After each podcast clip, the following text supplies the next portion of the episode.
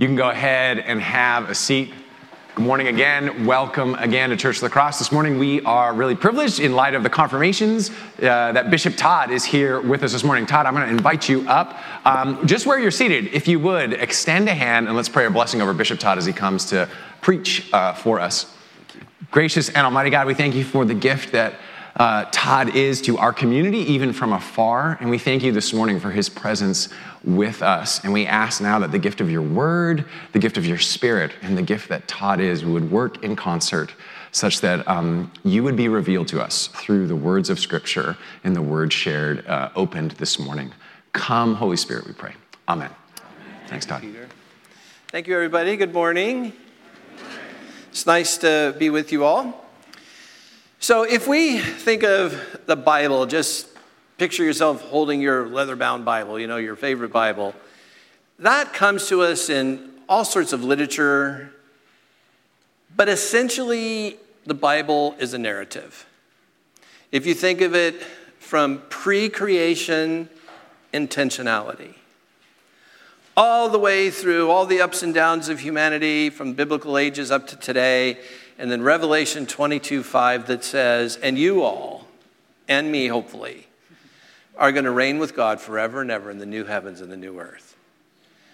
So essentially, this big story is about God having a special people, a particular people with a unique calling to be his people on the earth. There's some technical language for that, you know, covenant theology or something like that. But what I want you to hear this morning is the uniqueness, the specialness, the particularity of you being who you are in God's story. Like, think of Psalm 139 before you were knit in your mother's womb, the Lord knew you. So I want you to focus for a moment on that first phrase I used of pre creation, divine intentionality. Meaning, that gets us to wonder why did God say, Let there be light? Like, do you think he's just trying out that divinity thing? Hey, I'm going to try this out. Let's see if it works. I'm going to say, Let there be light. And then God went, Oh my gosh, that worked. You know, like, hey. No, there was obviously some intentionality, right, behind creation. And behind it, again, is the forming of this very particular people who would be, I love the way Tom Wright says this, God's first responders in the cosmos. Or if you think of Genesis 12, 1 through 3, that the people of God would one day be a blessing to the whole earth. And that's what's happening here in confirmation. If you were to ask, why is the reception of the Holy Spirit not just normative, but important? It, was, it would be because God's purposes in you and through you require a power that matches that purpose. This is why being filled with the Spirit can never be merely Pentecostal or charismatic. It's why it can never be some sort of, it can't be reduced to some sort of religious consumer choice that, you know, says, well, I'm, I'm really Presbyterian, but I guess I'll take a little of the Spirit. As if God's, well, thank you. Or, or, you know, I think of the evangelical world that I come out of, just sort of that mainstream evangelical world where people used to say, well, I'm, I'm open to the Spirit. Again, as if we think we're doing Almighty God a favor. Like, oh, like God's going to be impressed that we're open. You know, like I don't want to really say I'm desirous. That might make me a Pentecostal. That might make me, that might make me crazy. But, but well, I guess I'm open in this sort of conservative, evangelical, cautious way. I'm open. And I just want you to hear this. When you talk about the Holy Spirit, you're not talking about an it, a thing, a power. You're talking about the third person of Almighty God. That's all you're welcoming into your life. The gift of the Spirit is not primarily speaking in tongues, although they did in this passage we read. And of course, that's totally fine. But the gift of the Spirit is a person. And then picture that person active and alive and working in your life. And he does things like give you gifts so that you can then take your place as the particular person that God made you in this bigger particular people.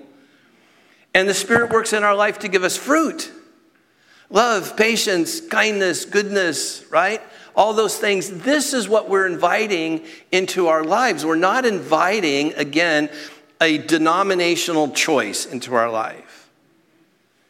This can never be reduced, as I said, to that kind of like consumeristic sort of attitude. So, the vision of the ancient church has been again, thinking of that big narrative, or if you want to think about it in more covenantal terms, that babies are baptized.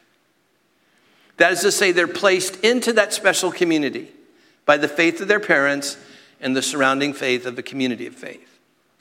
Then the vision of the ancient church was is that when children get old enough and they can speak for themselves. Now we have almost I think all adults being confirmed so it's a little different. Often when I go around and confirm people, I'm confirming, I'm confirming 12, 13, 14, 15 year old kids who are saying, I now of my own volition place myself into that story.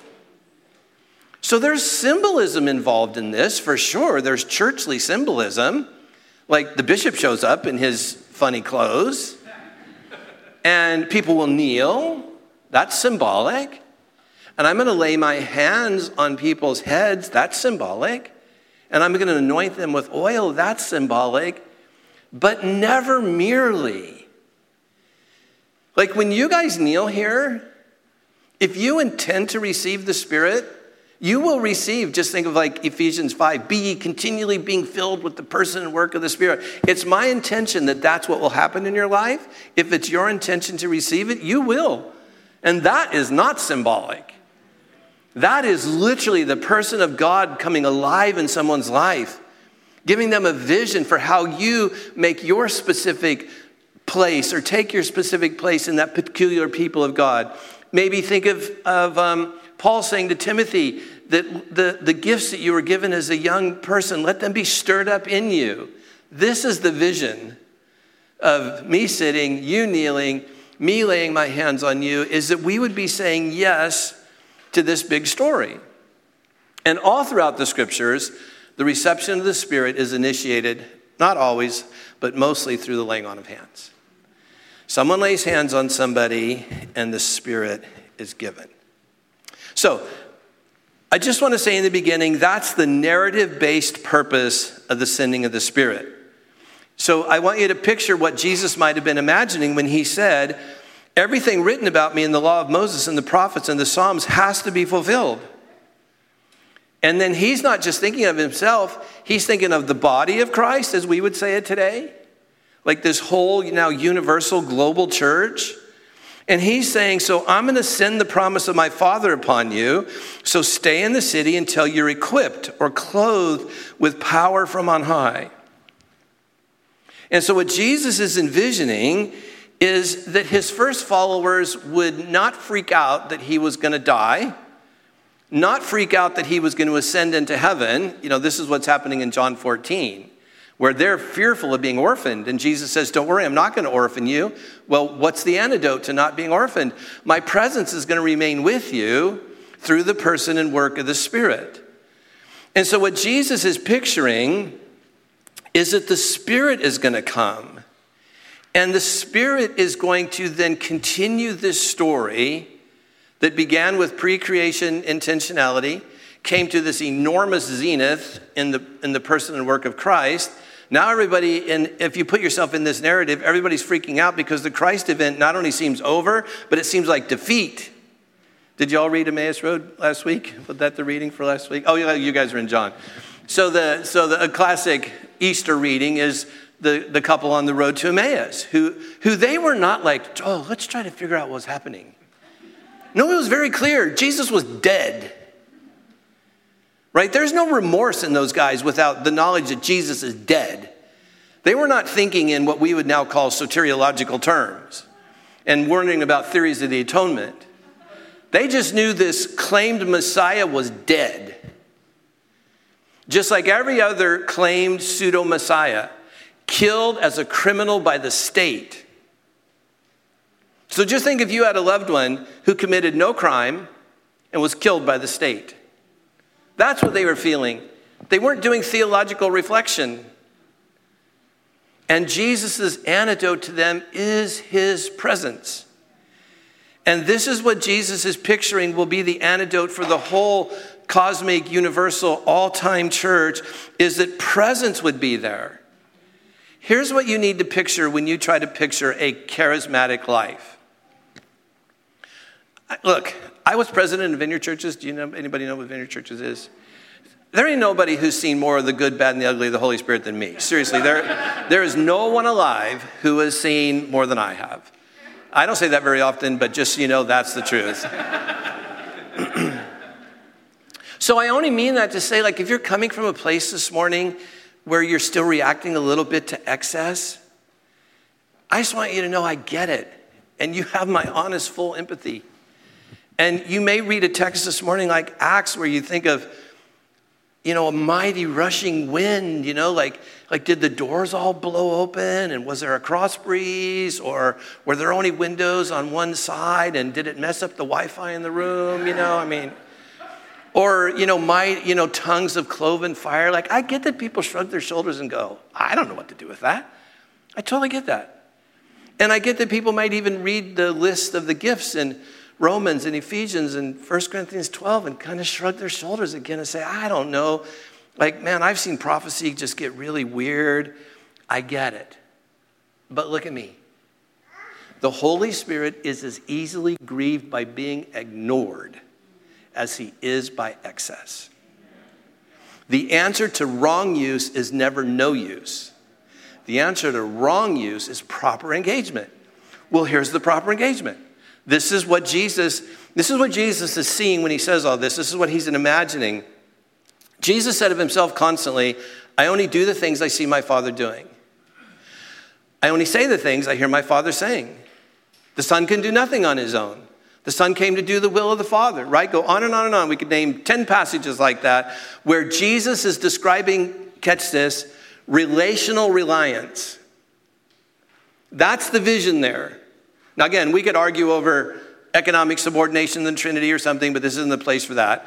I just want you to hear the relational reliance that the, the Son is deeply involved in this narrative of the Father that I have explained to you as pre creation intentionality to the end of the story in the renewed cosmos. Jesus is intimately aware of the space that he occupies in that story. And so when Jesus then says to his first friends, don't worry, you will be given the paraclete. That's the Greek term there in John 14 for comforter. Paraclete's been translated all different sorts of ways. The best Greek scholars in the world have never been able to agree exactly on how to translate paraclete. Um, para means, in this case, is a prefix there, means something like around or surrounding you. And, and cleat could be something like a comforter, and that's why the common thing is comforter or supporter or something like that. My favorite translation I've ever heard, and that I would commend to you, is the continuator. And the reason is, what were they afraid of? Abandonment. So, what is Jesus addressing when he says, Don't worry, you'll be given the paraclete? He's precisely addressing their abandonment fears and saying, No, in the same way that I only did what I saw the Father doing, now the Holy Spirit's going to come, right? You all know these passages. He'll teach you, lead you, guide you, bring into remembrance all that I've taught you. He will give you gifts. He will change your life through the fruit of the Spirit. So, what you see happening in the Pauline letters, where he notices, like let's take the 1 Corinthians 12 passage.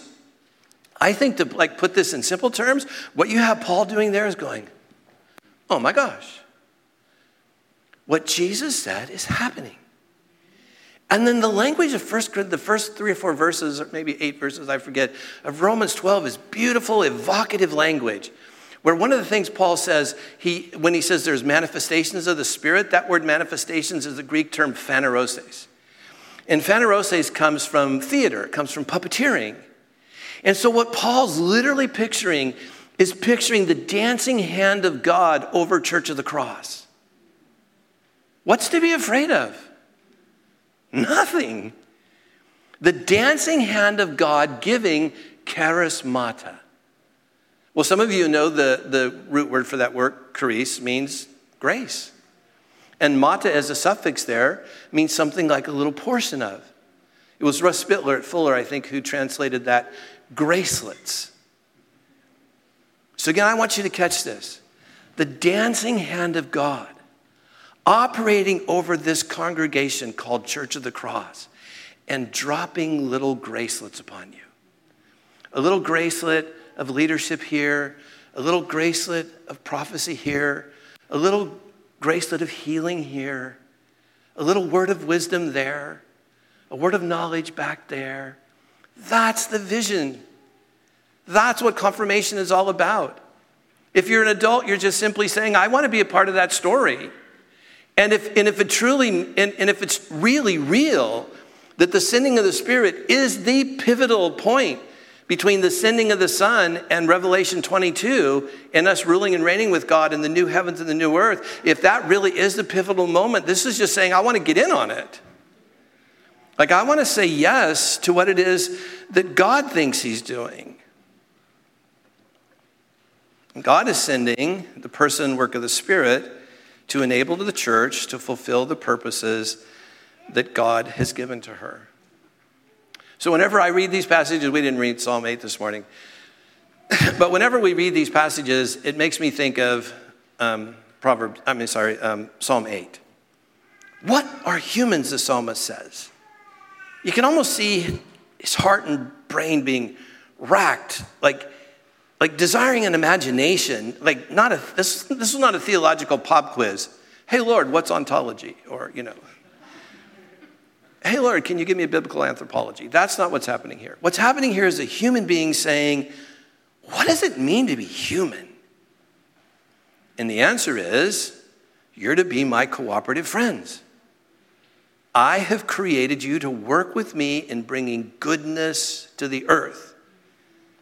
That raises the question how? How am I supposed to do that? Little old me. I don't have agency over what's happening in Ukraine right now. I have no agency in Haiti. I have no agency in China. Anybody who looks at the world's problems with half a brain immediately feels impotent, immediately feels how little agency we actually have, really feels how little power we have. And so then you have to wonder well, how do we get past that? And the answer is trust in and rely on, have an ongoing, robust conversational relationship with God the Holy Spirit. That's the answer. In God's design, Pentecostals, turn of the century American Pentecostalism did not create that. In the 70s charismatic revival or the vineyard or whatever did not create that. This is like God's divine story. So that what, what's happening at Pentecost that's so beautiful is that let's picture the confirmands are 12. I think you're more than 12, but let's picture there's 12 of you, and let's make you, for the fun of it, the first 12. And I know this doesn't really work. That makes me Jesus, but whatever. Where this does work is that I am right now making myself manifest to you through my body. And the beautiful vision of Pentecost is is that one day there's going to be this global church of billions. I don't have the number in my head right now, 2.3 billion or something, I forget, Christians in the world. How's, how's Jesus going to be present to them? How will he manifest his being to them? And the answer is the Holy Spirit.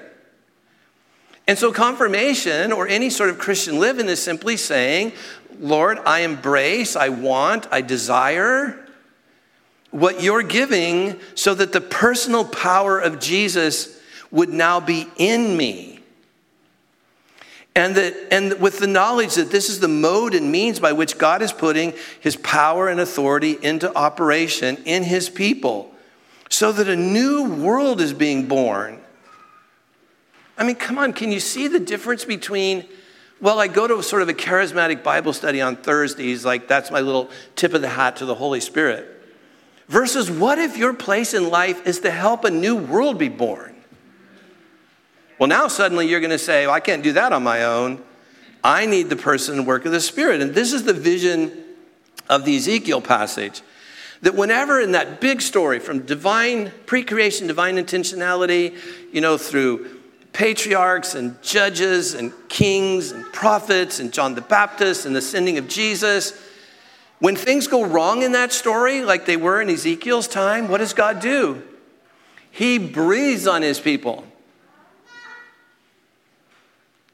And that brings us to our final point of confirmation. In John 20, Jesus, the text says, breathed on his first friends and said, Receive the Holy Spirit. Now, the Greek grammar there is almost identical to the upper room discourse, where Jesus took bread, broke it, and said, Take, eat, took the cup, blessed it, and said, Take, eat. It's the exact same Greek construction in John 20. Take the Holy Spirit. And I remember years ago spending some time in various Greek dictionaries. You know, I was just so fascinated by this. And, and it means like to receive or actively lay hold of what it is that God's giving. One of the old translations had it, be ye getting. It means something like Jesus is exhaling on you, church posture yourself to inhale what he's exhaling. That like a balloon, our lives would be blown up, you know, made, made, made like active and, you know, like a balloon blowing up because of what Jesus is exhaling to us. And the vision here, again, is not to make us all into charismatics or Pentecostals or something. I love the way Peterson, Eugene Peterson, gets this in a book he wrote called Eat This Book. And he has this lovely analogy, at least it's lovely to me, where Peterson says that, hey, look, anybody can recognize the difference between an accurate but wooden performance of, say, Mozart's Violin Concerto number one. So picture that piece of music if you can. And what Peterson is saying is if you went to like a junior high performance and you saw a 13 year old kid playing that on cello, you might think, oh man, that kid plays in time. That kid plays in tune. Kid knows what he's doing on his instrument. But that's very different, Eugene says, from watching or listening to Itzhak Perlman, to listening to a virtuoso performance. Because Peterson says Perlman's performance is not distinguished merely by his technical skill in reproducing what Mozart composed. No, Perlman wondrously enters into and conveys the score, the spirit, the energy, the life of the score. So now picture yourself again holding your favorite leather bound Bible and say to yourself, that's a score of God's composing. And I want to be Perlman. I want to wondrously enter into that score. And I want to convey the spirit and the energy of it. I just don't want to accurately, and we might think, be legalistic, like Jesus was so upset at the Pharisees and Sadducees and teachers of the law about. They were like the 13 year old kid. And Jesus is simply saying, and has been saying for generations now, over and over again, I want you to accept with initiative that which I'm giving. This emphasizes our will. Again, the, the, Greek dictionaries say that this, this emphasizes the assertiveness or not of the receiver. This is what Jesus means in, in Luke 11 when he tells the parable of ask, seek, or knock. Keep asking, keep seeking, keep knocking. Knocking. Why? That just simply shows our assertiveness, or, or you might say, our desire. And then, last thing, you may remember that at the end of that section in Luke 11, you know, I think it starts with, um, just out of my brain, but you have the Lord's Prayer, then you have the parable of the person who's persistently knocking, then you have the, the saying about ask, seek, and knock. And then the last thing is, in this section of Luke 11, if you know how to give good gifts to your children, how much more will your Father in heaven give? Anybody remember? Give the Holy Spirit to those who ask Him. As I'm laying hands on people this morning, if, if you, on the one hand, we're going to invite you to pray for the confirmands, but you can have moments where you just might want to lift your hands to God as if to receive. And as you hear me praying these words of confirmation, you might want to add your will this morning that says, Yes, Lord, again, thinking of Ephesians 5, I want to consistently being filled with the power of the Holy Spirit. That's Paul's message there. Be ye continually be. I, for some reason, I remember this in uh, the old uh, King James. from when I was a kid, but be ye continually being filled with the Spirit. That's been like an operative thing in my life since I was 19 years old. And I had my first jobs in ministry, and I just turned 67. That's almost 50 years. What you're hearing this morning is a 50, almost 50 year reflection on what it means to live a life that seeks to be animated by the Spirit. It is crucial and core to everything God's doing on the earth. So, the invitation this morning again, some of you could just even close your eyes and picture this. Take what Jesus is giving. Like, put yourself in that setting of John 20. Inhale what he's exhaling. Welcome the Spirit. Receive the Spirit this morning. You might think of catching the wind. Or you might picture letting the wind of the Spirit move you where it wills. Or the Spirit leading you to childlike surrender.